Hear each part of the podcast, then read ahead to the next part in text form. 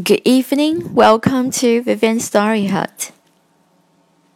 The story I'm going to read for you today is Is Your Mama a Llama? Is your mama a llama? I asked my friend Dave. No, she's not, is the answer Dave gave.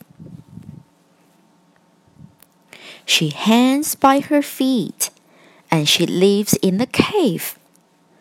I do not believe that's how llamas behave.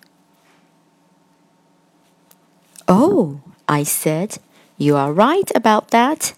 I think that your mama sounds more like a bat.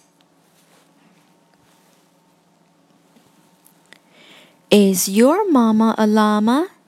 I asked my friend Fred. No, she's not, is what Freddie said.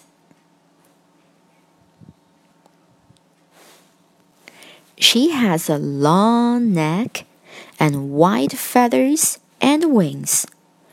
I don't think a llama has all of those things. Oh, I said. You don't need to go on. I think that your mama must be a swan. Is your mama a llama? I asked my friend Jane. No, she's not, Jane politely explained. She grazes on grass and she likes to say moo. I don't think that is what a llama would do. Oh, I said, I understand now. I think your mama must be a cow. Is your mama a llama? I asked my friend Clyde. No, she's not, is how Clyde replied. She's got flippers and whiskers and eats fish all day. I don't think llama act quite in that way. Oh, I said, I'm beginning to feel that your mama must really be a seal.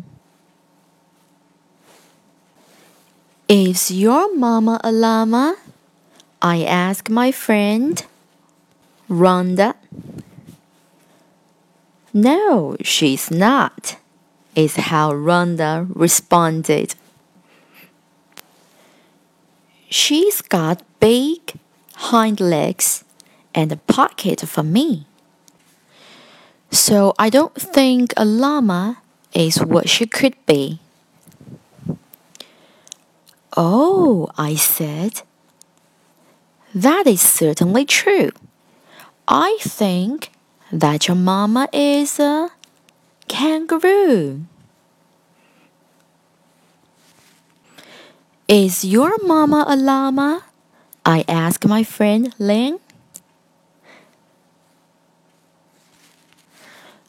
Lloyd, don't be silly, Lynn said with a grin.